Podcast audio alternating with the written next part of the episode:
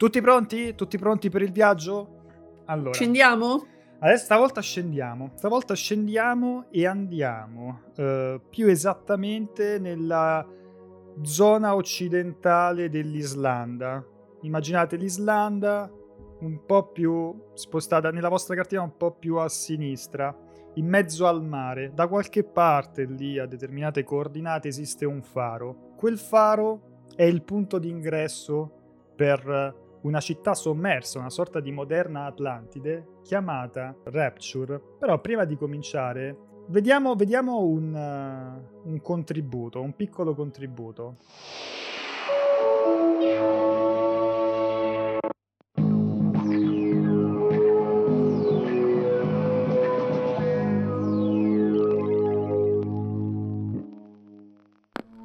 Previously on Fact from Myth, we discussed the fabled underwater city of Rapture, thought to be mere fantasy until a steamer trunk of artifacts washed up on the New England coast. But despite the findings, no living person has ever been connected with the lost city. That is, until now. Acting on a tip from an anonymous source, we tracked down a woman in upstate New York who allegedly grew up in Rapture. We showed her the objects in the hope that she could provide some clarity on their origins and significance. That's when this happened. Of all the pictures, what was it about this painting in particular that provoked such a strong reaction? Who are these people, and what was their connection to the woman in upstate New York? Many questions remain as we attempt to uncover fact from myth. Allora, questo era praticamente l'ho ritrovato sul canale YouTube di Ci Diverte. Se vi interessa ce n'è un altro su Columbia e... Parliamo di Rapture. Vogliamo, mm, vogliamo fare un'introduzione, la solita... Eh, come dire, la solita scheda tecnica ci togliamo diciamo, che tu questa... ti sei segnato perché io assolutamente eh, continuo ad avere problemi con, eh, con, i periodi di uscita però dovresti, dovresti esiste una cosa... a memoria eh, però c'è una cosa chiamata internet mm. Parliamo di Bioshock, uscito nel 2007 su PC e Xbox, perché inizialmente fu una, un, un'esclusiva, uscì su PlayStation 3 uh, solo dopo, uh, sviluppato da 2K Boston alias Irrational Games um, e, e, che ha come dire, un po', non dico ridefinito, ma messo dei paletti importanti per quanto riguarda la qualità della narrativa e del world building all'interno dei, dei, dei videogiochi e degli FPS. Parliamo di uno dei giochi più interessanti, più affascinanti, con uno dei mondi eh, più eh, particolari, originali che hanno influenzato molto di quello che è arrivato dopo. Nasce come un, un erede spirituale di System Shock 2, però si, si, si, differenzia da System Shock perché perde un po' delle meccaniche RPG barra immersive sim, se vi piace il termine del, del genere, per offrire un'esperienza un po' più lineare. Um, c'è da fare una precisazione importante, come al solito, una sorta di spoiler alert, perché è passato un bel po' di tempo. passato un bel po' di tempo. Parliamo di un gioco del 2007 che è arrivato su più piattaforme. Uh, Se non l'avete di... giocato, siete dei criminali. Avete, vi- avete, visto? Sì, abbiamo visto di recente uh, delle collection e delle remastered. Se volete, cioè su PlayStation Now potete scaricare sia il primo che il secondo. Non mi ricordo se c'è anche, se c'è anche Infinite. Comunque, Infinite. se avete PlayStation Now potete scaricarlo uh, o giocarlo in streaming uh, da lì, altrimenti si recupera veramente a pochissimo. Siamo, credo, ormai fuori dall'area spoiler, ma essendo un gioco così f- do- dove ci sono dei plot twist molto importanti, mm. diciamo uno in particolare molto molto importante, essendo un gioco imponente nella, nella storia proprio del, degli FPS e non solo, ma è un gioco che come diceva Giordana merita assolutamente di essere giocato. Magari c'è qualcuno di voi che non lo ha mai fatto, che magari ce l'aveva lì, ok, un giorno lo giocherò. Non andremo in spoiler pesanti per quanto riguarda appunto quello che succede nel gioco, però per forza di cose in questa occasione dobbiamo dare un po' di background narrativo su quella che è l'origine di Rapture, come nasce Rapture, quali sono i i, i personaggi che hanno contribuito alla nascita di questo, di questo stato utopico E sono tutte cose che il giocatore scopre via via giocando e approfondendo, soprattutto nel primo Bioshock, ma poi si, sempre più, si aggiungono sempre più dettagli con uh, Bioshock 2 e, e non solo. Però ecco, in questo caso noi dobbiamo per forza parla- eh, parlarne. Quindi magari per chi deciderà di giocarlo, non è un invito a non seguirci, sia chiaro. Eh, è, è, semplicemente un mutateci, invito a... mutateci no. un quarto d'ora. Dico, Mutate Vincenzo un quarto d'ora. Se volete scoprire tutto quanto del gioco, arrivando completamente vergini al, all'esperienza di ludica, non, non lo farete se, se, se, seguite questa live qui. Tuttavia, seguendo diciamo, questa live, almeno la speranza è quella, l'idea che avrete giocando dopo Bioshock, poi facciamo, sono anche curioso di sapere in chat quanti l'hanno giocato e quanti non lo mm. hanno giocato, è quella di qualcuno avete letto di questa città, avete letto di questa ambientazione magari da qualche parte, l'avete vista in un documentario, ve l'ha raccontata un amico e poi ci andrete per fatti vostri dopo e sarà interessante visitare quell'ambientazione di, della quale conoscete un po' il background, no? conoscete alcuni aneddoti che vi abbiamo raccontato noi. Quindi mm. è un'esperienza un po' diversa, secondo me, rispetto a, rispetto a, a quella di, di, di, giocarlo senza aver letto nulla, però può essere inter- interessante alla stessa maniera, no? Cioè, perché fai una visita a Rapture come se stessi veramente visitando, non dico un parco a tema, però qualcosa che ti è stato raccontato e vai lì e per la prima volta lo vedi con i tuoi occhi. Sì. Io l'ho giocato, ma l'ho giocato tantissimi anni dopo che è uscito, perché io l'ho giocato eh, praticamente in contemporanea con, eh, con Infinite. Ho giocato prima a Bioshock e poi subito dopo a Infinite, però durante il periodo di uscita, cioè era appena uscito, era appena uscito Infinite e, e sono arrivata senza essere senza, cioè con la grazia di non essere, di non aver ricevuto nessun tipo di spoiler nonostante fossero passati tantissimi anni. Infatti, credo che tutta la fortuna cosmica che io avevo a disposizione nella mia vita devo essermela giocata praticamente tutto in quella, t- tutto in quella, in quella maniera, in quel modo. Io ho sempre avuto questa opinione su Bioshock, che secondo me è, sarà molto difficile rivedere un gioco narrativamente parlando come Bioshock, perché è molto facile creare delle storie con personaggi interessanti, magari anche molto votate all'aspetto emotivo, specialmente quando hai quel, quel, quel background di, di, di, sentimenti. Trovo che sia più, cioè ti agevola un po' il lavoro dal punto di vista narrativo, ma io un, un plot twist come quello di Bioshock, ancora oggi, eh. cioè la, la potenza che ha, io ancora lo cerco, nonostante ci siano giochi che da un punto di vista narrativo hanno raggiunto dei livelli pazzeschi tedeschi, io quella, quella potenza espressiva non credo di averla più vista. Ed è tutto ehm, estremamente triste perché comunque Bioshock è un gioco di appunto l'hai detto prima Irrational Games eh, credo che Ken, che Ken, Levine sia uno degli scrittori migliori che ci siano stati sulla piazza fino a pochi anni fa guardando come è finita la saga di Bioshock, come è andato tutto, perdonate il francese, ma è andato tutto in vacca purtroppo, è di una tristezza, cioè è proprio una di quelle cose che ci pensi e dici no, ma perché? Chissà, dai, perché considera che stanno facendo, sappiamo che stanno facendo un nuovo Bioshock Sappiamo che stanno facendo un nuovo bio. Io non so che, che opinioni hai a, a, a riguardo. Cioè, per facendo... me, se non c'è Levina alla scrittura, non è Bioshock. Infatti, per me, Bioshock 2 non è Bioshock. Cioè, è, è come Dark Souls 2. È, è Dark Souls, ma, ma, non è Dark Souls. E... Più o meno la ehm, stessa cosa. No, guarda, non sei l'unica a pensarla, a pensarla così.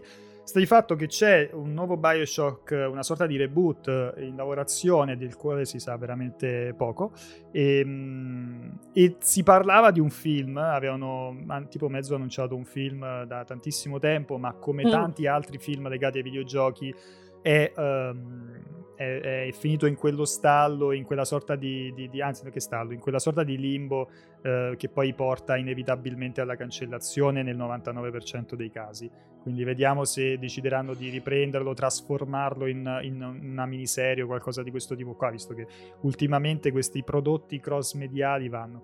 E lato invece romanzi, eh, tra l'altro qualcuno è stato pubblicato da, da, multiplayer edizioni, ce n'era uno caruccio che era, si chiamava Rapture proprio, Bioshock Rapture, uh-huh. che approfondiva un po' la, funge da prequel di, del, del, gioco e, e, e, approfondisce un po' la, la creazione e, e, la vita eh, nella città di Rapture prima che andasse tutto in vacca. Io l'ultima cosa che sapevo era forse una notizia del boh, 2016-2017 circa, e che eh, Levin stesse lavorando a una versione interattiva di Twilight Zone, che cioè per me questa cosa è rimasta nell'hype cosmico per anni. Poi quando non se n'è più parlato mi è un po'... ho capito che non era una cosa che insomma si sarebbe fatta, mi, mi sono un po' intristita. Però er, er, era un, grande, era un grande sogno, era un grandissimo sogno vedere Levin scrivere Twilight Zone. Tu hai detto, hai detto poi una cosa fighissima che è raro ed è sempre più difficile fare giochi di questo tipo, anzi, perdonami, storie di questo tipo con plot twist così impattanti uh, nei, nei, videogiochi, anche perché è uno di quei casi in cui non puoi comunicare in nessun modo, cioè mi riesce veramente difficile pensare come si possa comunicare con la stessa potenza quel, no. uh, quel, quel messaggio e quel colpo di scena. eh, in, una, in, un medium, in, un medium, che non è, uh, non è un videogioco, cioè l- funziona alla grande proprio perché ti, ti distrugge, ti, ti, ti, colpisce, ti rimane impresso proprio perché hai interagito per tutto il tempo. È quella esatto, la cosa che lo rende figo. Ed è il motivo per cui, appunto, dicevo, mh, dicevo quella cosa riguardo Levin e Twilight Zone, perché il tipo di, stru- di, storia che viene costruita all'interno di Bioshock è molto simile a quel tipo di, uh, a quel tipo di fantascienza. Eh, non so se magari eh, l'avete tutti visto, parlo di una serie tv, eh, tradotto in italiano è ai, ai confini della realtà Twilight Zone, non ricordo più eh, dove praticamente in ogni episodio sono dei mini episodi con storie eh, di, di, fantascienza che si concludono tutte con eh, so- solitamente dei, dei, colpi di scena molto, mol- molto d'impatto. E eh, da questo punto di vista Bioshock segue molto quel tipo di, quel tipo di narrazione, però acquista potenza proprio grazie alla, um, all'interattività della, della, storia. Ci sono già alcuni episodi di Twilight Zone che sono molto d'impatto. Li penso giocati, li penso in versione interattiva ed è tutto. e, e prende tutta una piega molto più, molto più interessante. Però ci vuole anche un certo di maestria nello scriverlo una storia di questo tipo. Ripeto, certo. non, non vorrei, vorrei, essere antipatica, però nel momento in cui hai una storia che punta molto sull'emotività, è facile agganciare il, è facile agganciare lo spettatore perché magari gli stai raccontando una storia che lui ha vissuto, magari qualcosa che fa comunque parte della sua sensibilità. Quando costruisci un tipo di storia di questo tipo molto più sterile da un punto di vista emotivo e che quindi deve funzionare tre volte meglio rispetto alla storia più, diciamo, più di pancia, lì secondo me vedi proprio lo scarto tra chi sa scrivere e chi ci prova magari riuscendoci, cioè, però... Si intuisce che su... è uno dei tuoi scrittori preferiti, Levin. Sì, no? è... lui, lui e Sam Lake sono i miei, sono i miei preferiti. Ma ti, ti vorrei vedere in, in una stanza con Sam Lake e Levin, penso moriresti. Allora, no, sì. Facciamo un'introduzione su quello che sto facendo passare adesso. È uh, un, un, video che, che, in realtà è sul canale ufficiale di, di 2K che mi ha girato esatto. tu, Giordana, che sono i minuti proprio iniziali di Buraya Let's See uh, di, di, Bioshock Infinite, che fa vedere uh, una Rapture prima della, della, decaduta, chiamiamolo così, no? Prima, esatto. Prima, prima, prima, della guerra civile che eh, poi ha portato a, alla totale distruzione e a, quella, a quella rapture che abbiamo visto poi all'inizio di... Ah, che abbiamo visto in Bioshock e in Bioshock 2. Esatto, è, questi sono proprio i primissimi, i primissimi, minuti del primo episodio, perché il, il, il eh, Funerale in Mare, che è il, il DLC di eh, Bioshock Infinite è diviso in due episodi eh, e questi sono i primi cinque minuti del, dice, del, del, primo, del primo episodio. Qua vediamo tutta una serie di bambine messe in fila e appunto ci viene mostrato per un attimo questa, questa rapture che eh, per, per, il momento funziona, quindi ci sono persone che ci vivono dentro, è ancora tutto funzionante e, ed è un, be- un, bello stacco rispetto comunque a quello che i giocatori eh, conoscono di Rapture, perché sicuramente possiamo dire che è un'ambientazione affascinante, possiamo dire che è un'ambientazione che ci è rimasta nel cuore, no, non mi spingerei a dire che però Rapture è un posto invitante per no. come la conosciamo nel primo gioco. Insomma, ecco. bella ma non ci vivrei. È bella ma non ci vivrei, esatto, esatto. Allora, ve la stiamo facendo così, vedere così perché tra pochissimo poi parte il gameplay dei, uh, praticamente l'inizio di Bioshock, quindi vedrete poi com'è diventata uh, Rapture, uh, insomma poi nel gioco adesso, come si è trasformata dopo la, la, la, la, guerra civile. Che cos'è Rapture? Rapture, Joe, è un sogno, no? È il sogno di... è il sogno di Andrew Ryan, che è questo esatto. filosofo, la cui la, personaggio immaginario, la cui figura eh, però è eh, estremamente simile, perché è ispirata chiaramente a quella di eh, Ayn Rand o Ayn Rand, non so bene com'è la, la, pronuncia, la pronuncia, corretta, che invece è una filosofa eh, e scrittrice russa che è esistita eh, veramente e che si è trasferita negli Stati Uniti dopo la rivoluzione russa e uh, uh, l'avvento diciamo, dell'Unione Sovietica e dei bolscevichi. È molto simile il background a quello di Andrew Ryan, il cui nome originale esatto. in realtà era tipo Andrei Yoranovsky o qualcosa del genere. Comunque, Comunque questo... russo questo, questo, filosofo russo che decide di lasciare la propria patria a seguito della rivoluzione russa in cerca appunto di una nuova terra, va negli Stati Uniti perché lui è un forte credente del, dell'oggettivismo, dell'individualismo, quindi dell'ottenimento uh, dei, dei propri risultati attraverso il duro lavoro. No? Quindi mh, attraverso i, i, i, meriti e il duro lavoro. E fo- fondamentalmente a lui l'idea del comunismo stava, e del socialismo gli stava sulle palle, questa cosa che tutti esatto. condivid- condividevano tutto e si aiutavano non, non gli piaceva. Quindi lui va negli Stati Uniti.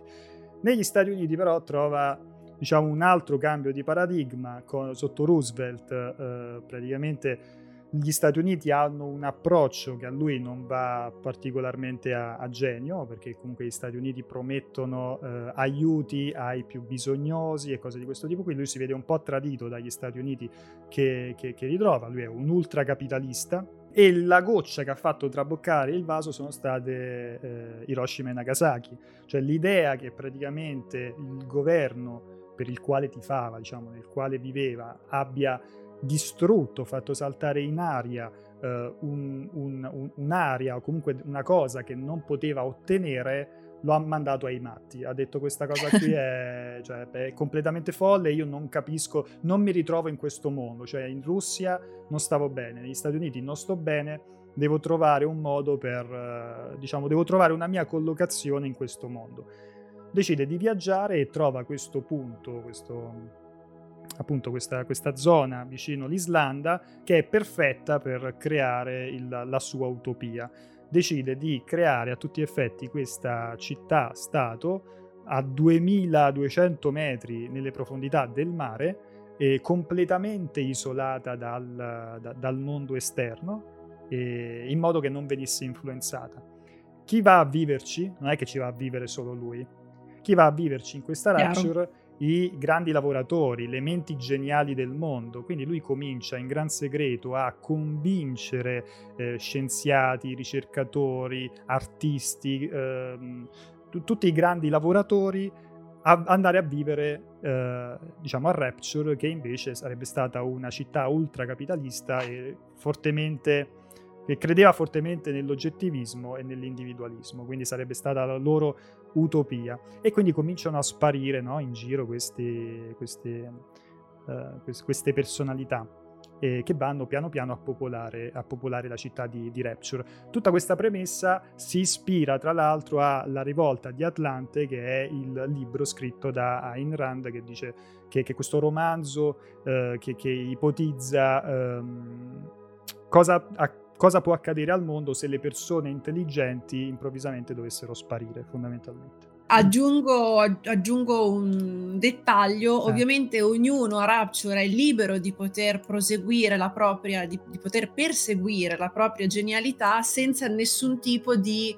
morale, etica, legge Censura. che che li blocchi, eh, perché un'altra cosa che a Ryan non piaceva era il fatto che le cose andavano fatte seguendo comunque un certo tipo di codice, sia da un punto di vista legislativo che da un punto di vista etico. Non ti puoi mettere a fare sperimentazioni sugli esseri umani perché non si fa.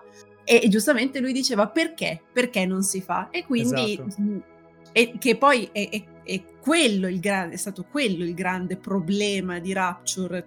Tutto è concesso. In, allora, in, qualsiasi, in, in, qualsiasi de, in, qualsiasi, declinazione. Io, io, lo rimetto, scusate, eh, ritorno indietro per farvelo vedere un'altra volta perché l'inizio di, di, Bioshock è uno degli inizi più belli in assoluto più nella belli. storia dei videogiochi. Cioè, lui che dopo que- il protagonista, che dopo questo, mm, eh, questo incidente aereo sul quale si, si è trovato, uh, arriva a questo faro e questo faro, insomma, si attraverso diciamo questo, questa sorta di ascensore collegato a una batisfera ti porta per la prima volta a Rapture, c'è questa scena bellissima in cui hai questo, questo schermo, questa presentazione di, di, di, di, Rapture, improvvisamente lo schermo va via, ti ritrovi Rapture davanti con la musica sotto, ma una... cioè i brividi la prima volta che, uh, che, che ci giochi, quindi lo faccio, lo faccio, rivedere, lo faccio ripassare anche perché, perché poi stavo, stavo, sta, ero distratto, non lo stavo guardando e quindi lo voglio riguardare anch'io, però è veramente un inizio bellissimo tra i più belli in, eh, mai visti in un videogioco.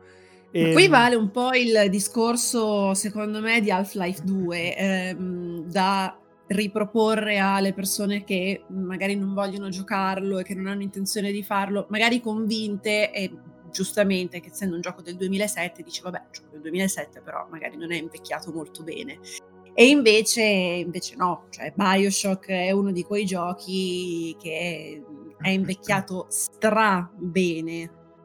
Dicevamo, i primi anni comunque questa Rapture che piano piano si sta popolando, al suo picco aveva avuto una cosa come 50.000 abitanti e um, si, sta, si sta popolando, le cose cioè, vanno alla grande. Abbiamo visto il momento, l'epoca d'oro di, di, di Rapture dove eh, insomma appunto diciamo tutti gli artisti, i creativi, gli scienziati avevano la totale libertà di eh, esprimersi tutti quanti contenti, c'è un piccolo problema ehm, a livello psicologico, stare 2000 metri sotto, sotto, i mari non è proprio una, eh, diciamo una passeggiata. E i primi che accusano un po' a livello mentale eh, diciamo totale, questo totale isolamento soprattutto lontani dalla luce del sole sono i bambini. E quindi eh, Andrew Ryan decide di, por- di mh, far arrivare un po' di persone, psicologi e cosa di, eh, e psicologi e, e, e, insomma scienziati, ricercatori, eccetera. Tra questi c'è la psicologa eh, Sofia Lamb, che è una filosofa e psichiatra che è l'esatto opposto di quello che è Ryan, perché all'inizio lei lavora per lui, l'aiuta a dare supporto alle persone che ne hanno, uh, che ne hanno bisogno, eh, però ha, dal un punto di vista ideologico è all'esatto opposto perché lei è cresciuta credendo nel, nel socialismo invece, no? E quindi nell'idea che eh, tutti quanti si debbano aiutare, che dovrebbero convive- debbano convivere eh, e, e, lavorare eh, assieme. E questa cosa porterà col tempo la Lamb a una forte opposizione a, a Ryan. Uh, in, a Rapture, premessa che non ho detto prima, a Rapture la religione e la politica sono vietate. La religione e la politica sono vietate, ma Andrew Ryan avrà difficoltà nel momento in cui la Lamb e altri, eh, diciamo, altri op- mh, oppositori, eh, tra cui eh, Frank Fontaine, si, si opporranno a lui e diranno guarda, ma guarda che tu stai facendo hai fatto un culto e hai fatto una città ultracapitalista e stai facendo politica quindi di che parliamo di che cazzo parliamo e quindi Sofia Lamb e, e, e Frank Fontaine cominciano. Uh, Frank Fontaine è. Un, anzi, andiamo per gradi, se no vi creo un'enorme confusione. Eh, esatto. Perché, perché, pure io, perché pure io effettivamente devo fare un lavoro di ricostruzione, uh, ricostruzione. mnemonica. uh, quindi c'è Sofia Lamb. È arrivata Sofia Lamb. C'è un altro personaggio importante uh, che è la scienziata tedesca Tenenbaum.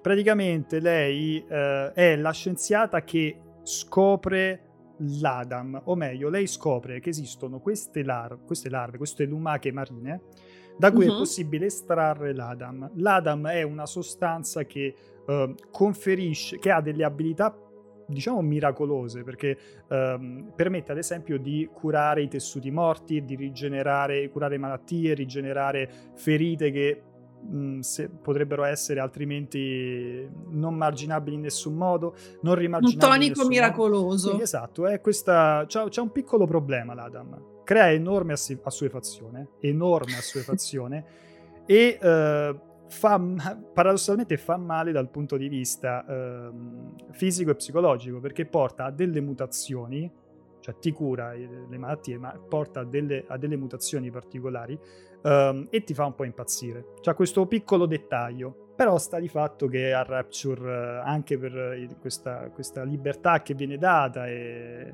e, insomma, vanno tutti a ruota di, di Adam. C'è poco da fare, c'è poco da fare e uh, Frank Fontaine è colui che finanzia, diciamo, il principale finanziatore della ricerca sull'Adam. Uh, promette praticamente a Tenenbaum, alla scienziata, di finanziare tutte le sue ricerche a patto di avere la, la stragrande maggioranza dei, se non è, forse non mi ricordo se è la stragrande maggioranza o la totalità degli introiti uh, poi dal, legati, legati al, alla, alla, produzione e alla vendita di Adam. E tra l'altro Frank Fontaine pure un mezzo Uh, personaggio con, con, dei lati oscuri perché lui si è arricchito attraverso il contrabbando che fa, praticamente mh, portava gli oggetti, oggetti e risorse dal mondo esterno a Rapture mentre l'idea era di una città completamente isolante, eh, isolata e autonoma dal, mondo, uh, dal mm-hmm. mondo esterno quindi questo è Frank Fontaine Frank Fontaine attraverso tutta una serie di, di, di opere eh, eh, riesce a guadagnarsi il favore di buona parte della popolazione e quindi c'è una sorta di spaccatura perché eh, Sofia Lamb e Frank Fontaine cominciano a guadagnare popolarità tra i cittadini di Rapture e Ryan invece comincia a perderla. E, mh, oltretutto e va aperta un'altra parentesi sul progetto Adam perché è fondamentale nel parlare di Rapture come ambientazione e come gameplay. La, le ricerche eh, sull'Adam vanno avanti, viene coinvolto questo ricercatore coreano Yi Son Yi, Yi Su Chong. Sicuramente adesso mi scrive, uh. mi eh. scrive Umberto bacchettandomi del, del, del coreano uh. sbagliato.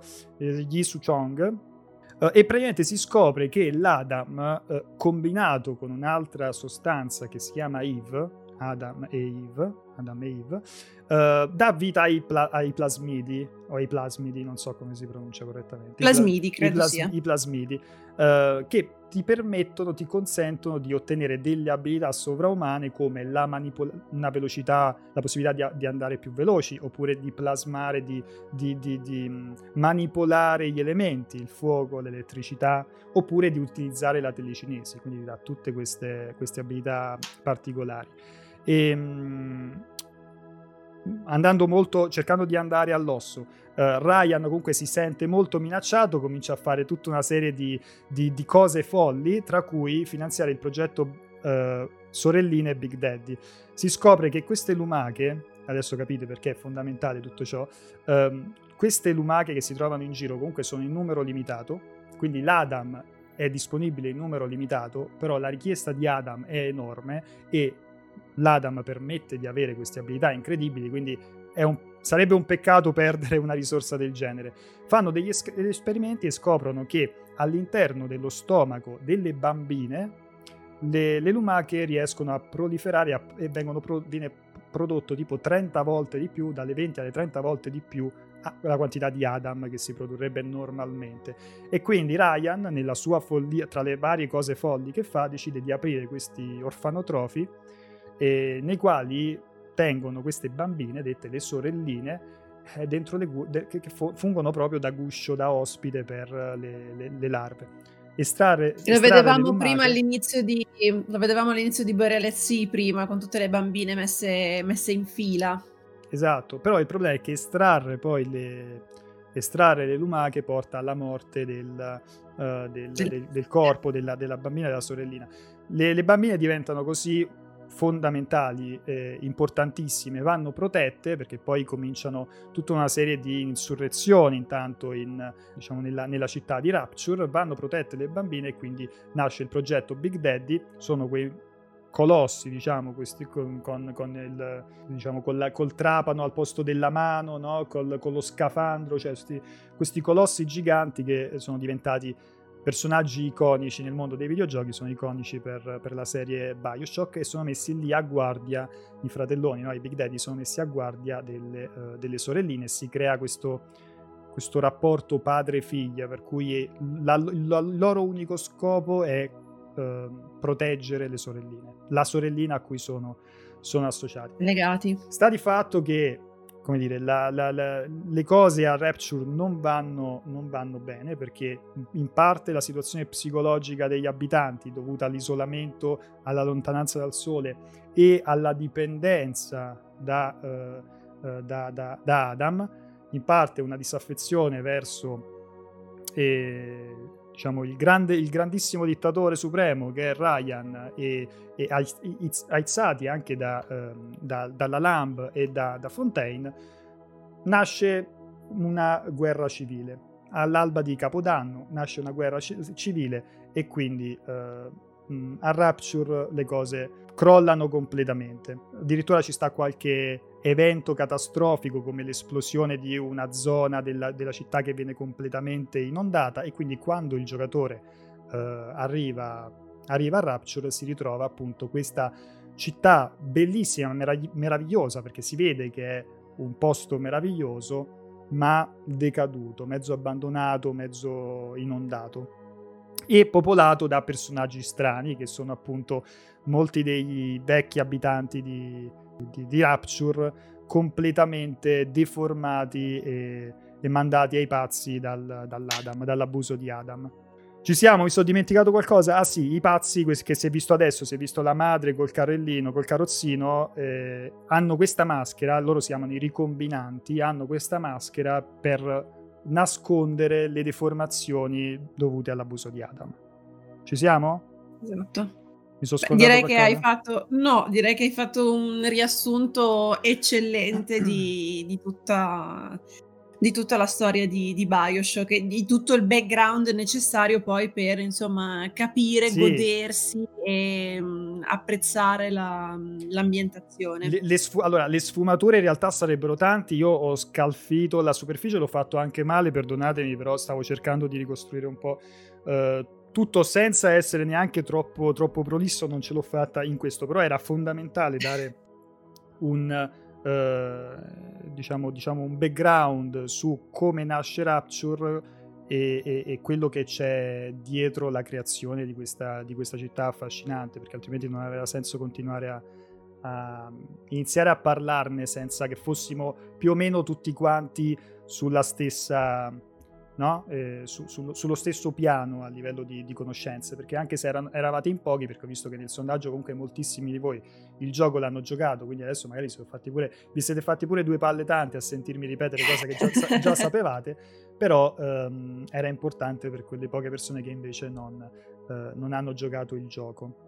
È chiaro però che nel momento in cui giocate il primo Bioshock e poi giocate a Infinite, il grande, secondo me il grande problema di Bioshock Infinite è che doveva essere quasi una creatura a sé stante, ma in realtà giocando Infinite, soprattutto giocando gli altri, eh, i due DLC di cui parlavamo prima, Burial at Sea, Funerale in Mare, eh, vi rendete conto come in realtà Columbia non fa altro che andare a rinforzare un certo tipo di concetto eh, o concetti che appartengono, che sono propri di, di, Rapture, cioè paradossalmente conoscere e scoprire Columbia vi permetterà di definire ancora meglio quella che è eh, quella che è Rapture, perché parliamo di eh, il, il seguito di eh, di Bioshock, tralasciando Bioshock 2 che è un approfondimento diciamo di, di Rapture, è appunto eh, Bioshock Infinite che è ambientato in una città completamente diversa. Oh, mh, tra l'altro gio- il gioco inizia n- nello stesso modo di, di, nel primo Bioshock, quindi stavolta non c'è l'incidente aereo, ma c'è il protagonista sulla barchetta che viene portato al faro e il faro invece che invece di prendere una batisfera andare in basso sulle profondità del mare, venite sparati in questa città eh, fluttuante nelle nuvole che è Columbia. Lì eh, c'è la legge, c'è una legge fortemente, fortemente radicata nella religione, è una comunità sostanzialmente estremamente filopatriottica americana, estremamente cristiana.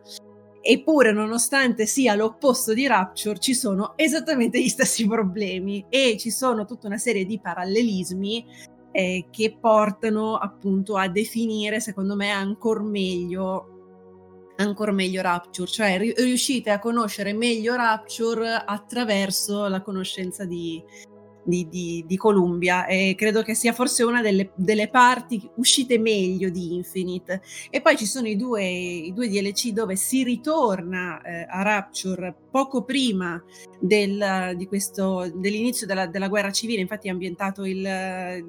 si vedeva all'inizio del, del DLC gli ultimi giorni di dicembre con tut, tutta un'altra serie di, di, avvenimenti e di vicende che non vi racconto per, per, per questioni spoiler.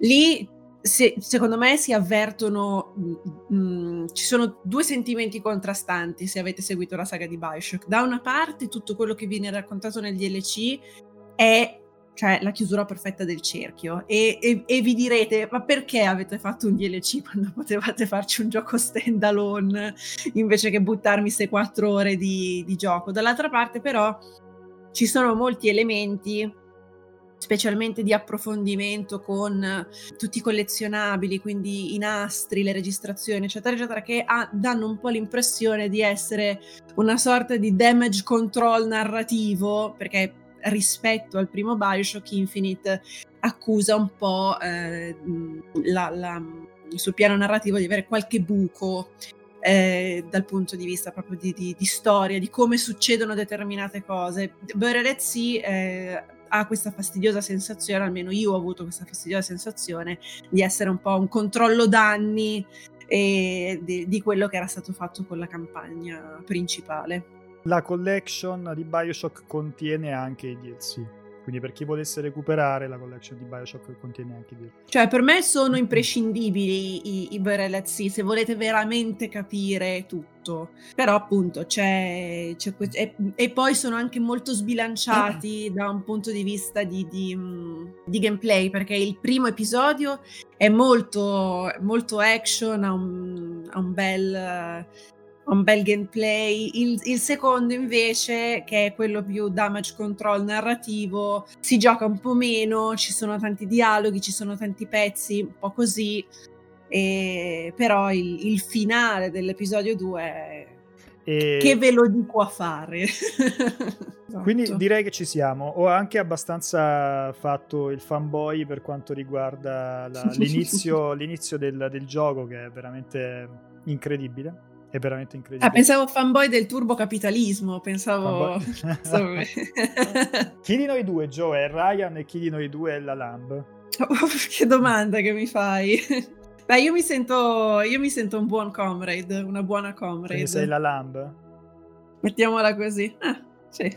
E, ehm, no, non lo sta facendo Levin Net Generation. ah, ma Levin che sta facendo? È una bella domanda. E si sa che sta facendo un progetto, ma non si, sa, non si sa nulla, vero Joe? Che cosa sta No, eh, allora era, era, uscito qualcosa. Io ho questo ricordo molto sfocato, devo ammetterlo, di un 2015 forse, dove era stato mostrato eh, un concept trailer del gioco su cui stava lavorando, ma si è visto solo quello e, mm, e, e nulla più. Quindi abbiamo descritto questa città, 2000, 2200 metri sotto, sotto, le profondità del mare a ovest dell'Islanda, comple- completamente decaduta ma bellissima e in cui adesso si sta, sta ripassando di nuovo il, il pezzo di, di Buraya Letzi, eh, in cui la gente si spostava attraverso questo, questo, la Rapture Metro, la metropolitana di Rapture che era questo sistema di eh, batisfere. Um, mm-hmm e però guardando dalle vetrate si può vedere la città a parte che all'inizio del gioco, nel momento in cui arrivi, ti fai questo giro panoramico che fa molto Disneyland perché sembra una ride di quelle. Cioè, oltretutto a, a Disneyland c'è proprio una ride di, uh, di Jules Verne dove. dove ah, è vero! Dove, dove stai sì. in una batisfera, quindi, quindi ricorda anche quello. Uh, però sì, ti fai il giro della città e vedi come sono le strutture. Uh, è bello perché ci sono diversi video, diversi articoli online che, do- che si domandano se una città del genere a quelle profondità fosse possibile. Eh, allora, fatta realtà, di vetro temo di no. In realtà no.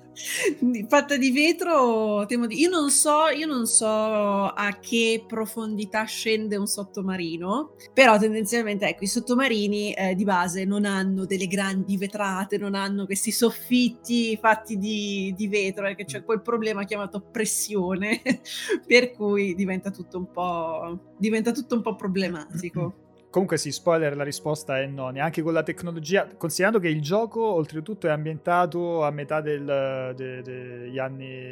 Del, 30. Del, del, sì, esatto, del, Novecento. Anni 20, anni 30. Eh, anni 30, anni 40, c'è la lavorazione di Rapture, 46 mi sembra è l'anno dell'apertura. Vabbè, parliamo comunque della tecnologia di di, di metà Novecento. Non è neanche possibile fare una cosa del genere con la tecnologia di oggi, quindi diciamo che siamo nel mondo del, de, del fantastico.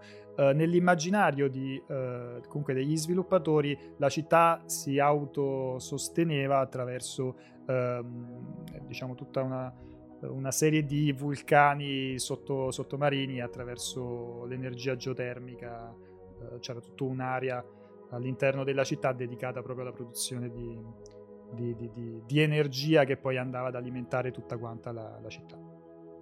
Esatto, però è mh, mm, questo sguardo estremamente futuristico Uh, è, è, tipico del, dello stile che è stato poi scelto per, per, per, Bioshock.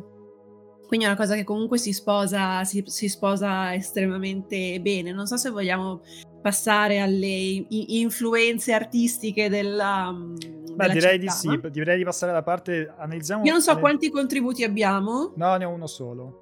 Ne ho uno solo okay. che è una raccolta di. Tra l'altro, neanche l'ho rivisto il video, quindi speriamo funzioni. E che è semplicemente una raccolta di pezzetti ambient. Quindi possiamo in realtà farlo passare o adesso o dopo. Volendo, possiamo farlo passare adesso. Dai, facciamolo Ciao. passare adesso. Allora, momento audio, se non faccio Cuffie. fesseria, sperando che non parta il video di Zelda dell'altra volta. E, mm. cuffie e un minutino in cui entriamo nel mood di, uh, di, di, di Rapture e, e, e ascoltiamo co- co- cosa si sente diciamo, nei corridoi della, uh, della, della, città, nelle strade della città. Ah, ci vediamo tra un minuto esatto.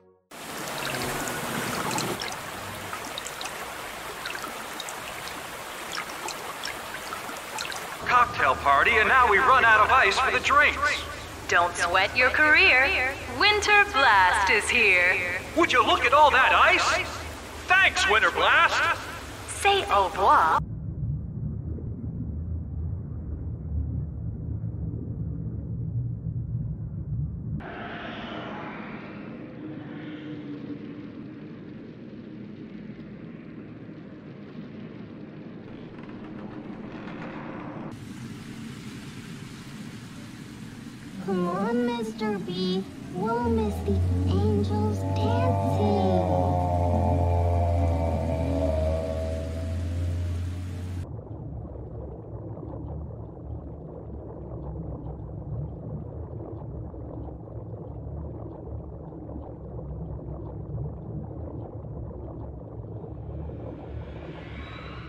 Rieccoci e...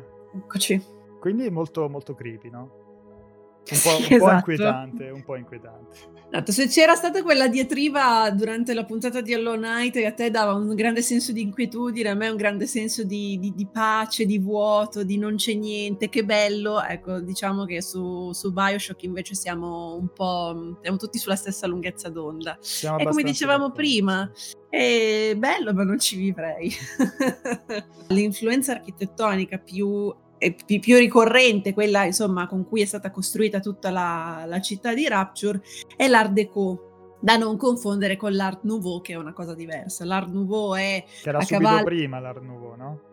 Esatto, l'Art Nouveau è a cavallo tra il mille, la fine del, del 1800 e l'inizio del Novecento, quindi dal 1890 al 1910, e ha questo, questa ricorrenza di motivi floreali, colori pastello, un um, certo tipo di... Um, eh, come si dice, vengono dipinti in modo particolarmente eterei le, le, figure sia maschili che femminili, mentre invece l'art déco fa parte del, di quel movimento dei, dei, ruggenti anni venti ed è stato un movimento um, architettonico ma in generale artistico che ha influenzato eh, prettamente l'arte, allora come si dice in italiano? C'è la, la, la, fine art che sono dipinti, sculture, quindi l'arte in quanto arte, poi c'è l'arte applicata, ok, arte applicata, eh, che si appunto rifà all'architettura, i gioielli, i vestiti, ehm, le automobili, i, i mobili stessi delle abitazioni che riflettono appunto i, eh, gli anni 20, quindi quelli so- subito dopo la Grande Depressione e mh, la, la, forte voglia da parte di, di, quel, di, tutte le persone che vivevano in quel determinato periodo storico di ricominciare, soprattutto di ricominciare in modo un po', un po sopra le righe. Non è un caso infatti che eh, l'Art Deco abbia visto il suo revival, diciamo, durante il eh, periodo degli anni, degli anni 80. Se pensate ad esempio alla sigla di Miami Vice, il font con cui è scritto Miami Vice, quello è f- fortemente stile Art Deco. Quindi eh, e, e, come dicevo prima si sposa molto bene con il concetto di, eh, il concetto di Rapture, cioè se c'era un, uno stile, un movimento architettonico che si doveva utilizzare per, per Rapture, assolutamente era quello dell'Art Deco, tant'è che eh, guardando fuori dai vetri della, della, città sembra di vedere sostanzialmente New York con i pesci, cioè alla fine sostanzialmente è la New York del grande Gatsby ma con le balene, mettiamola così. E non cito New, non cito New York a caso perché è forse una delle città che ha i palazzi in stile Art Deco più, più importanti, l'Empire State, State Building, esatto sto, sto, sto, eh, ammetto, lo leggo perché non li conosco tutti a memoria, l'Empire State Building, il Chrysler, il, la Radio City Music Hall, il Rockefeller Center, sono i più, come si dice, sono i, i più in, importanti. Infatti ci stile... sono diversi, diversi palazzi che si intravedono anche nei video che stiamo facendo uh, passare quando c'è all'inizio quel giro per, per, Rapture. Ci sono dei palazzi che sono estremamente simili a. Esatto, sembra molto lo skyline. No? Sembra molto lo skyline di, di New York. Con tutte queste linee verticali, perché poi l'Art Deco è anche questo, no? moltissime forme geometriche, ma soprattutto tanta verticalità che ti spinge esatto. anche a guardare verso l'alto e tu stando, poi magari approfondiamo dopo, ma il fatto che tu sei nelle profondità del mare a 2000 metri sotto diciamo, la superficie del, de, de, del mare, eh, sei costantemente invogliato a guardare verso l'alto anche da queste, da queste linee. E, e, nel gioco, anche a livello di level design di gameplay, la verticalità degli ambienti è un concetto che, che ritorna e quindi è, con- è costantemente suggerito dal, eh, anche dallo stile artistico. Esatto, mm, ciò che caratterizza l'Art Deco è appunto l'utilizzo di queste linee nette eh, molto dure, una forte simmetria, ehm, le parti diciamo più decorative ricordano vagamente lo stile, mm, eh, lo stile egiziano, lo stile egizio, non è un caso infatti che ci siano eh, che molti palazzi eh, in stile Art Deco terminino proprio con, la, con i tetti a punta o comunque con una, con una eh, conclusione semipiramidale quasi fossero degli obelischi.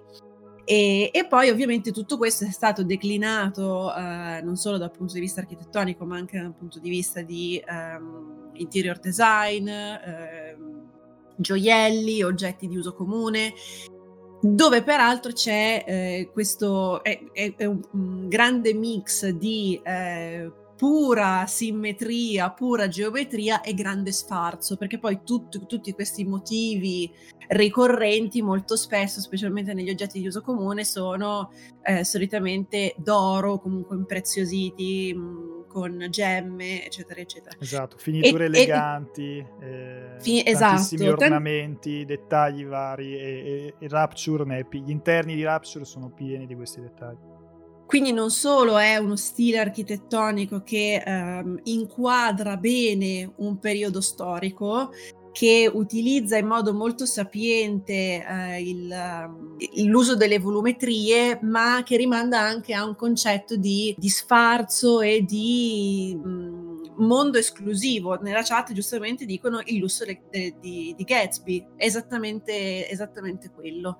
L'uso poi intelligente del, eh, dell'art deco all'interno di Bioshock, come dicevi giustamente tu Vince, si riaggancia bene al discorso della verticalità, perché in realtà i livelli di eh, Bioshock Infinite non sono dovete immaginarvi questo grande mondo esplorabile, non è una, una mappa open world, non potrete girare all'interno di Rapture come vorrete, è in realtà da questo punto di vista abbastanza guidato il gioco. E ehm, a meno che non ci siano dei momenti particolari di enfasi eh, di level design all'interno del gioco, ehm, molto spesso gli ambienti sono molto, come si dice, molto, molto piccoli, molto stretti, molto claustrofobici. L'utilizzo di queste linee rette, di, questo, di questa forte simmetria, aiuta a creare anche un certo tipo di, ehm, di, di profondità nella verticalità che in realtà molto spesso voi non avete. Voi vi affacciate guardando la, la, città da una finestra, avete questa percezione di grande verticalità, come se fosse appunto in una città, eh, diciamo, so, da, al ventesimo, trentesimo piano di un, di un grattacielo, comunque già molto alto, ma vedete comunque questi grandi palazzi che si stagliano verso, verso l'alto e poi ovviamente ehm, tendete a guardare verso l'alto perché cercate, perché si cerca il pelo, del, cerca il pelo dell'acqua. E co- come se fosse una sorta di riemersione eh, del, dell'ambientazione. E appunto dicevo, a meno che non ci siano dei momenti particolari, il gioco si, si svolge in zone abbastanza, abbastanza contenute da un punto di vista di volumetrie.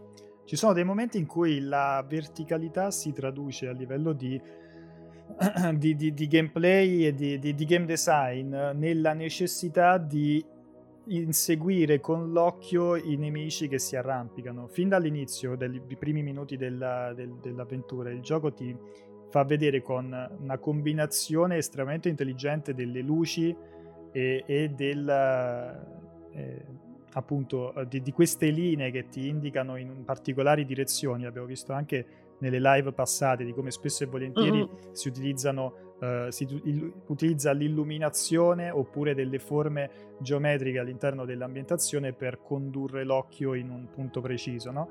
E all'inizio del gioco c'è questa scena in cui mh, il, il, giocatore vede questo, questo nemico che si uh, che questa creatura che si arrampica sul, su, su, su una parete e quindi lì il gioco ti insegna, ok, i, i, nemici si arrampicano, quindi io non devo soltanto guardare negli angoli quando devo stare attento, ma anche eventualmente sulle pareti e devo guardare magari più in alto se ci sta qualcuno che sta scappando lì o si sta arrampicando lì. E, esatto. E, quindi c'è anche, questo, c'è anche questo fattore qui. E come dicevano in chat, le pubblicità, perché non è tutto, non è solo estetico, non è, loro non hanno messo in piedi questo questo, questo, questo, mondo affascinante soltanto per una questione puramente estetica, perché poi tutto si traduce nell'utilità a livello di game design de, delle, scelte, delle, scelte, fatte, di quanto rende meglio fruibile il, il gioco a chi sta interagendo con pad alla mano. Le pubblicità hanno una doppia funzione. Il gioco è pieno di queste pubblicità molto particolari. Ehm, da un lato la prima funzione è quella di approfondire il discorso della lore, no? È, più, è la, la, più ovvia. Tu vai in questa città e vedi che è pieno di questi poster di propaganda e ci sono questi poster che ti dicono ah che figata l'Adam, che buono che è l'Adam, che bello che compra, compra i plasmidi, no? E, e, quindi ti suggeriscono di più quello che è il background del, di, questo, di questo mondo, ti fanno capire un po' di più quello che che doveva, quella che doveva essere Rapture e quello che doveva essere la, il, il, modo di pensare degli abitanti e di chi governava eh, Rapture. ha una funzione anche a livello ludico nel momento in cui, per esempio, ce n'è uno veramente eh, verso un po' dopo l'inizio del gioco che ha questa, questo neon, eh, questo neon con la mano gigante, questo neon rosa con la mano gigante, così tu plasmidi di là e, ti, e tu, tu, vedi questa mano gigante e sai già che devi andare in quella direzione, cioè sei spinto automaticamente ad andare di là. Sì. E, e lo fa in questo caso molto banalmente con quasi in maniera ironica con un'enorme mano con un dito puntato, però lo fa spesso con appunto le luci, i dettagli del, dell'ambientazione e il fatto che è ambientato tutto in questa, in questa, in questa città comunque molto buia dove i colori sono molto freddi, no? tutto blu, nero, corridoi scuri e poi però ci sono delle luci calde e questo contrasto tra luci calde e colori, e colori freddi viene spesso utilizzato. Ecco, qui si vede, vedete, vedete qui è attraverso questo, questo, questa luce, questo faretto che illumina il, la, diciamo, il, il, il, mostro avversario che si arrampica sulla, sulla, parete. Quindi qua il gioco ti insegna, ok, devi guardare anche, anche in alto. È impossibile che ti sfugga una cosa del genere anche se non c'è stata nessuna cutscene, c'è stato questo momento scriptato, ma tu hai controllo totale della, della telecamera. E è tutto fatto in maniera estremamente sapiente. E, e sì. da questo punto di vista è bellissimo.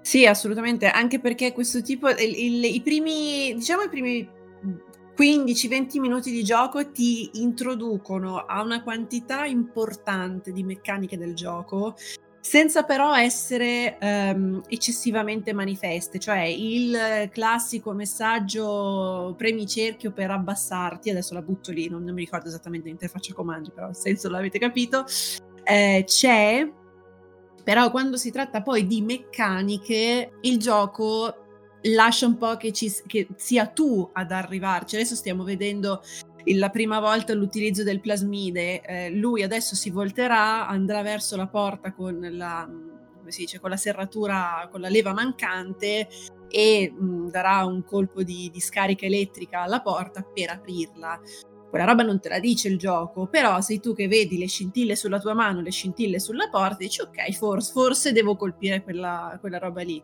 Eh, oppure il fatto che eh, ti, ti, ti, suggerisca prima di colpire i nemici e poi di colpire le pozze d'acqua, sempre con la scarica elettrica per, per scaricargli addosso appunto... Sì. Oddio, non mi viene, non mi viene in italiano... Ele- eh, elettricità. Il, non sì, so no, ma c'è... Ah, il nome del, del plasmide, dici? No, no, eh, quando, quando, prendi la scossa e, e muori, sì. eh, in inglese si dice electrocution e non mi viene in italiano la parola. Uh, mi viene fulminato, non so se è la stessa. Eh, se, se folgorato, folgorato, folgorato, bravo, bravo. Tra l'altro il gioco te lo suggerisce prima ancora, eh, il fatto che i nemici possono essere eliminati, vabbè uno dice vabbè ci arrivo da solo al fatto che posso lanciare le scariche elettriche contro i, i nemici, però per esempio si vedeva nella scena proprio all'inizio del gioco uno di questi nemici che era titubante ad avvicinarsi perché c'era una scarica elettrica, c'era dell'elettricità, quindi già lì esatto. ti suggeriva ok i nemici temono le scariche elettriche. E tra l'altro qui vedete questa è la scena dove dicevi ti rialzi, hai la possibilità di lanciare, dopo aver preso il plasmide, hai la possibilità di lanciare fulmini e il, il gioco ti mette proprio davanti questo interruttore, quindi puoi attivare l'interruttore e lo, e Con lo, lo stesso effetto, tra l'altro, con lo stesso effetto mh, mm, diciamo particellare elettrico della, della tua mano.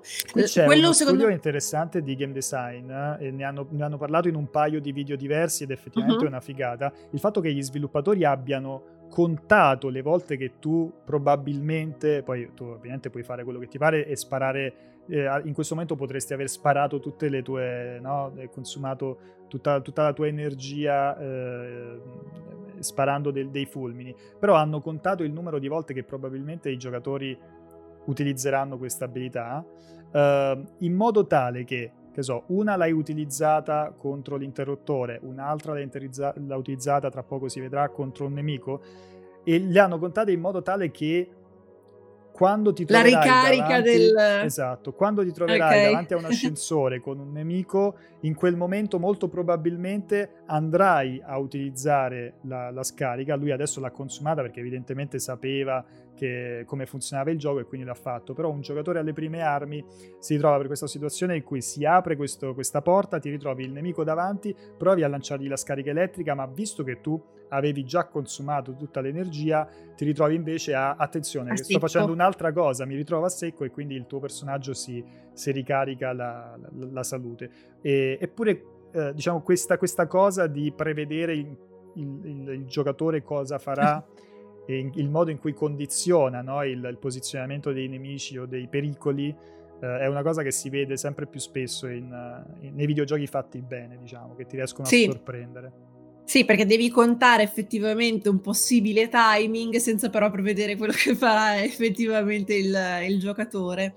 E um, un'altra cosa che mi piaceva, che mi piaceva molto del, del tutorial è il primo incontro con, i- con il Big Daddy, perché tu all'inizio te lo ritrovi enorme che fracassa lo stomaco di un, di un povero malcapitato che ha cercato di toccare una sorellina con la trivella. Però poi vedi subito dopo anche il cadavere di un Big Daddy e quello è il gioco che ti dice sì va bene, capisco che tu sia spaventato amico mio, lo sarei anch'io, però guarda che quei bestioni puoi tirarli giù, con un po', se ti applichi puoi farcela. Questa scena qui, appunto, della, della- della ricombinante che, che con la carrozzina è potentissima anche grazie al, um, a- a- agli effetti sonori, insomma, alla direzione, alla direzione del sonoro, perché tu girando tra i corridoi e le stanze di, di- di Rapture senti costantemente dei rumori, non hai sempre la musica in sottofondo, no? E spesso e volentieri sono magari degli effetti, degli effetti sonori come la, la- la- la madre o presunta tale che si sta lamentando, che sta piangendo. Prima nel, nel- nel comparto audio, nell'inserto audio, avevo sentito in lontananza il, il verso del Big Daddy, no? quindi hai tutti questi effetti sonori spesso ovattati perché poi ricordiamo che siamo sempre 2000 me- metri sotto, sotto ai mari quindi spesso hai tutti questi effetti sonori ovattati Uh, in più c'è l'uso della musica diegetica, quindi musica eh, che esce fuori dai grammofoni, che esce fuori da boh, delle radio particolari, musica sporca, piena di ehm, frusci o, o- o rumori strani, eh, che però ti immergono molto di più eh, nel... Vedete, qui ha dato un cazzotto alla, alla sorellina e non l'avesse mai fatto perché arriva... Eh. E, e poi c'è un utilizzo delle musiche più tradizionali che fanno da accompagnamento, però solo in eh, determinate situazioni, in rari momenti dove il gioco vuole, eh, non so, veramente sottolineare un particolare momento. Altrimenti c'è questa combinazione di musica diegetica con la radio che si sente, si sente la voce di, di questo, di questo Atlas, no?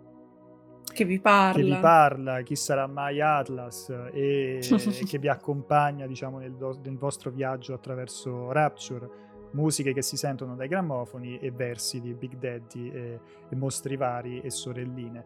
Eh, dal punto di vista sonoro eccezionale il gioco, veramente eccezionale. Sì.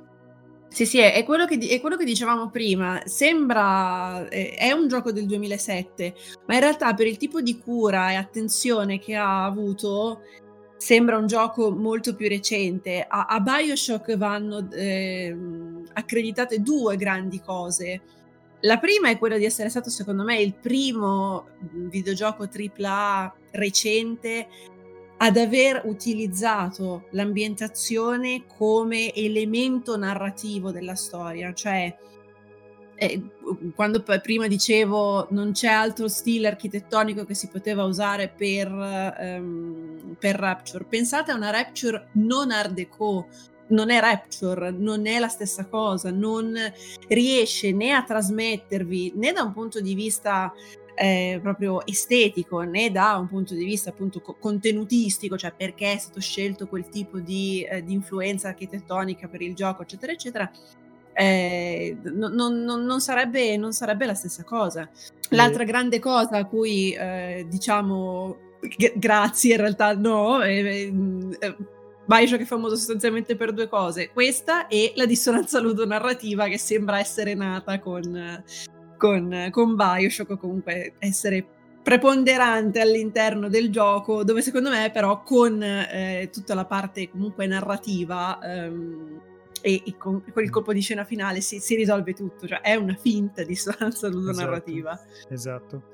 E allora io intanto ho trovato online il PDF che cercavo perché eh, quando è detto che eh, immaginate un Bioshock senza, senza Art Deco, sono assolutamente mm-hmm. d'accordo, eh, va detto che effettivamente però all'inizio non, non, non, immaginavano il gioco con questa estetica.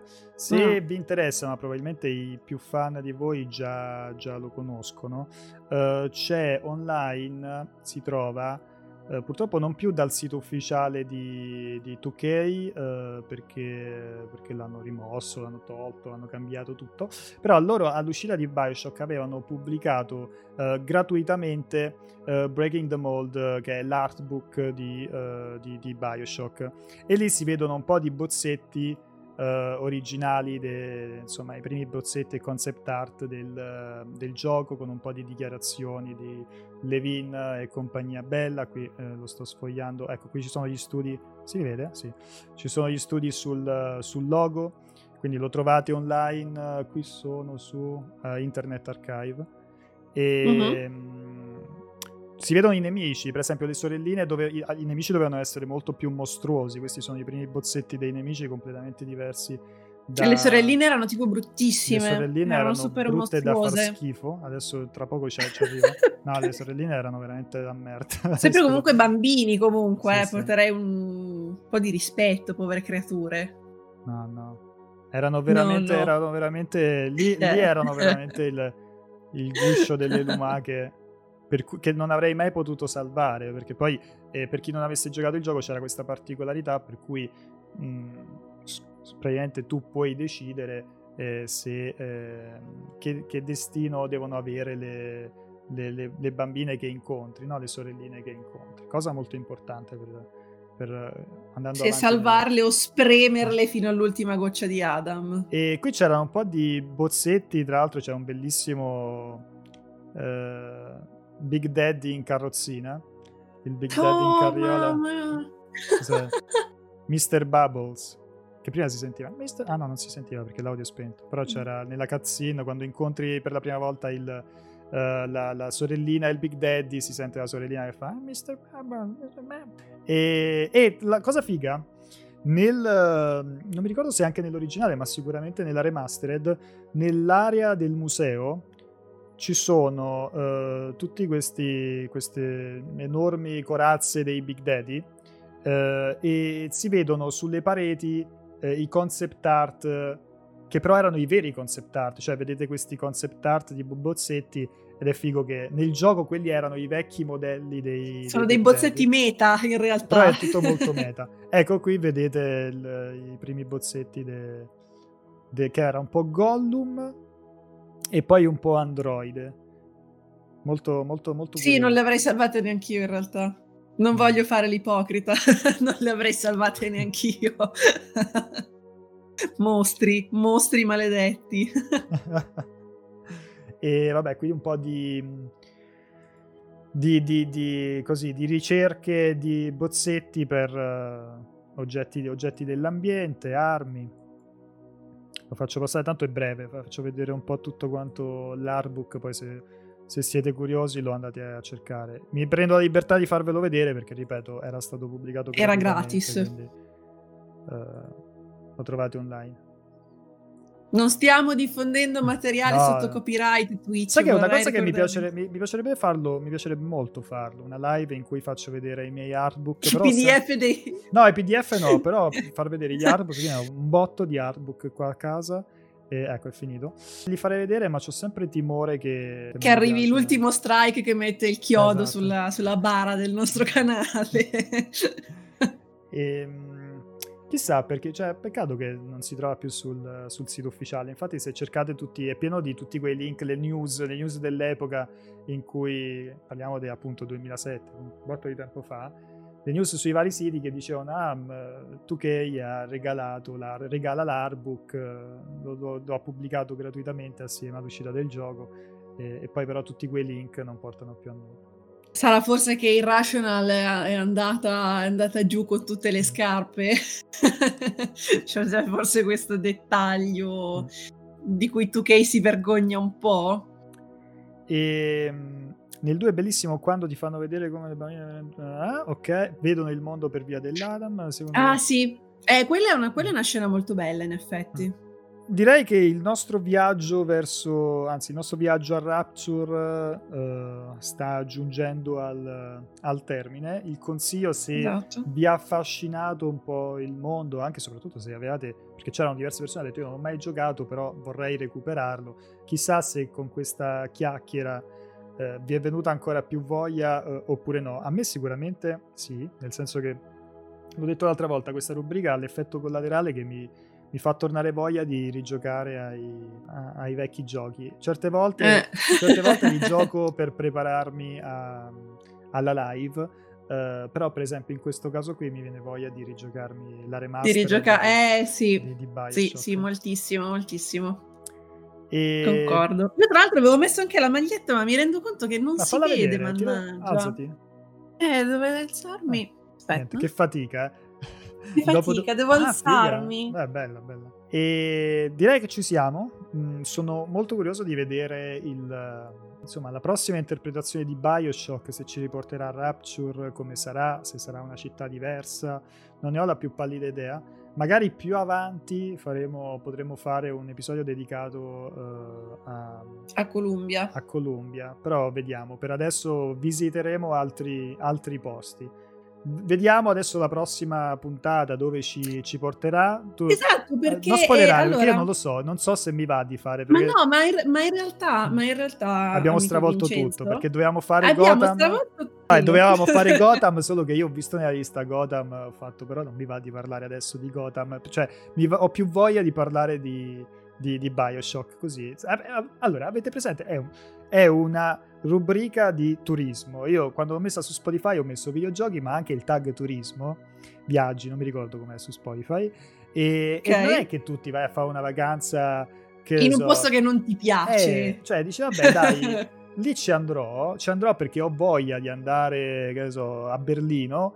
Però mm-hmm. adesso no, adesso ho più voglia di andare a Parigi, no? E quindi vai prima a Parigi e dici, vabbè, poi a Berlino ci vado dopo. Quindi Gotham ci andremo prima o poi, è in scaletta. Esatto. Però oggi ci andava di andare, nel, ci andava di andare, ci andava di visitare Rapture. Però con questa cosa che abbiamo saltato, io ho rimesso, eh, dovete sapere che noi abbiamo un drive su cui mettiamo, su cui mettiamo tutto, ordinato esattamente tutte le, come si dice, tutte le, mm, le puntate. E adesso io vedo eh, un 11, 7, 14, 8, 10, 13, 12, cioè c'è un, pro- c'è un, problema, c'è random. un problema. Andiamo in chiusura, io ti lascerei fare la, la chiusura, tra l'altro invitando chi eh, non ci segue anche soltanto per sfizio. Chi non ci segue in podcast, dovete sapere che noi, diciamo prima, pubblichiamo questa, questa rubrica anche in podcast. Abbiamo aggiunto una fantastica introduzione di Giordana, visto che ormai no, sto, lasciando, sto, lasciando, sempre il, il, diciamo, l'onore e l'onere di, di introdurre la rubrica a Giordana perché lo fa sicuramente meglio di me. Quindi c'è una bellissima introduzione, proprio come fai la parte di Giordana che introduce la rubrica a chi ascolta in, in podcast per la prima volta. Andiamo ai saluti, Gio? Va bene, va bene. Senza sì. sapere cosa faremo settimana prossima, quindi la, la soluzione non lo sappiamo. Senza sapere... Però seguite, seguite ovviamente la nostra scaletta, seguite i nostri social, perché sicuramente qualche giorno prima della live lo saprete anche voi. Sicuramente. ok. Ragazzi, grazie mille per la compagnia. Se la rubrica vi piace, lo so che è molto di nicchia, molto particolare, e, ehm, però se vi piace fatecelo sapere nei commenti, dateci anche spunti per uh, nuovi posti da visitare, a prescindere che ci stiate ascoltando in, in live oppure in differita tramite Spotify o su uh, YouTube. Noi ci diamo appuntamento alla prossima, sempre qui su multiplayer.it. Buona serata, buona cena a tutti quanti e buona Ciao! Ciao Gio!